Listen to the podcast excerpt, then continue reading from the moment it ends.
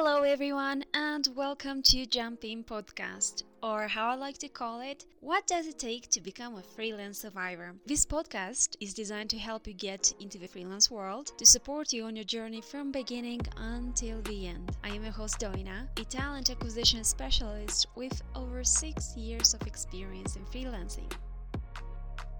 Welcome back to another episode of Jump In Podcast. If you're new around here, click the button subscribe to receive the weekly freelance tips. And if you're new into the freelance world, check the previous episodes where I share insights on how to find your skills, how to price your service, what fee structure to choose for your freelance business, and many more. Today, I want to talk to you about the value of time tracking and how do freelancers track hours. Did you ever hear about the 80 20% rule? Look at every task you're performing and ask yourself Is this important right now? If it is, this means that the task is making up the 20% of your work. And is this just work you have to do? Are the tasks relatively less important? If that's an yes, that's the 80% of your work you have to do. So when you are making a to do list, are you looking at the 20% pile of work or the 80% pile of work? Make it a priority to be intentional in your work and always track your time. What are the cons of not tracking your time? You'll start having some unrealistic expectations on how long it takes you to finish anything. You will start taking for granted the time you pour into the projects You'll think you spend way too much time on certain tasks just because someone on social media said it takes them half of that time you'll put away all your faith and motivation, and you'll wait for meals to start working or be in the right mood.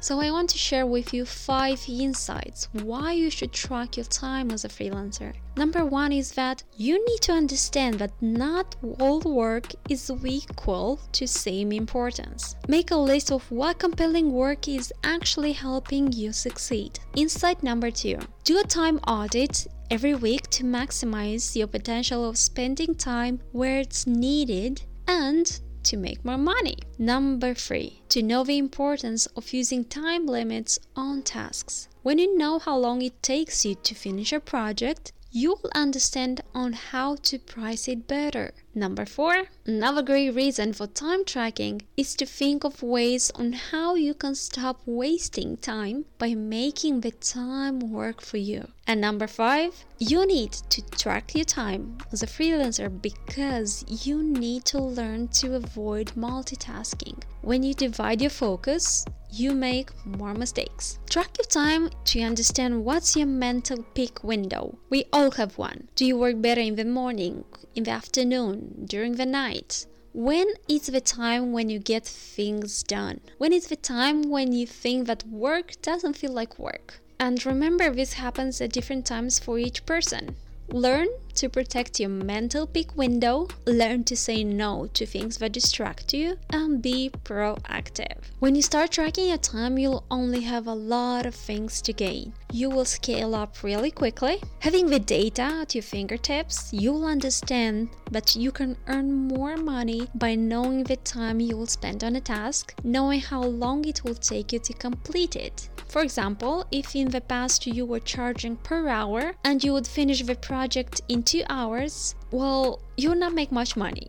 However, if you switch your hourly pay to daily pay, your customer will be under the impression that it takes you 24 hours to complete it, but you know that you only need two hours. So you can take on board two free projects at the same time. You will start setting realistic standards and goals for your freelance business. So you'll avoid bigger workloads and burnout. You'll find out what work methods work faster for you. You'll know if you are moving into a right direction. And you'll make better project estimates for future and structure your day much better. Now, let's talk how you can track your time. An app that I recommend, and it's totally free, it's called Clockify.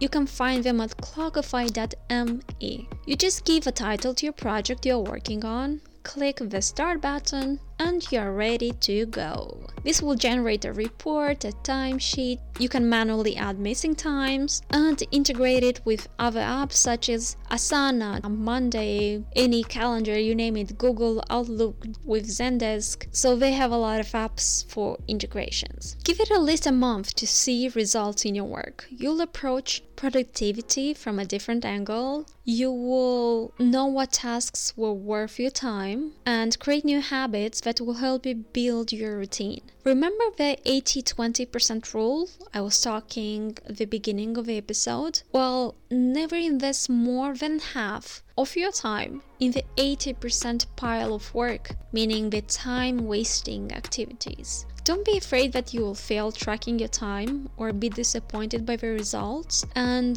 know that the faster you fail, sooner you learn. That is all for today, guys. Thank you for your time, and next week I will talk about what to do if a client does not pay. Don't forget to go to jumpinpodcast.com slash resources to get your freebies, your guide to hourly pay, to fix projects, the best website to find your next gig, and so on. Until next time, stay safe out there.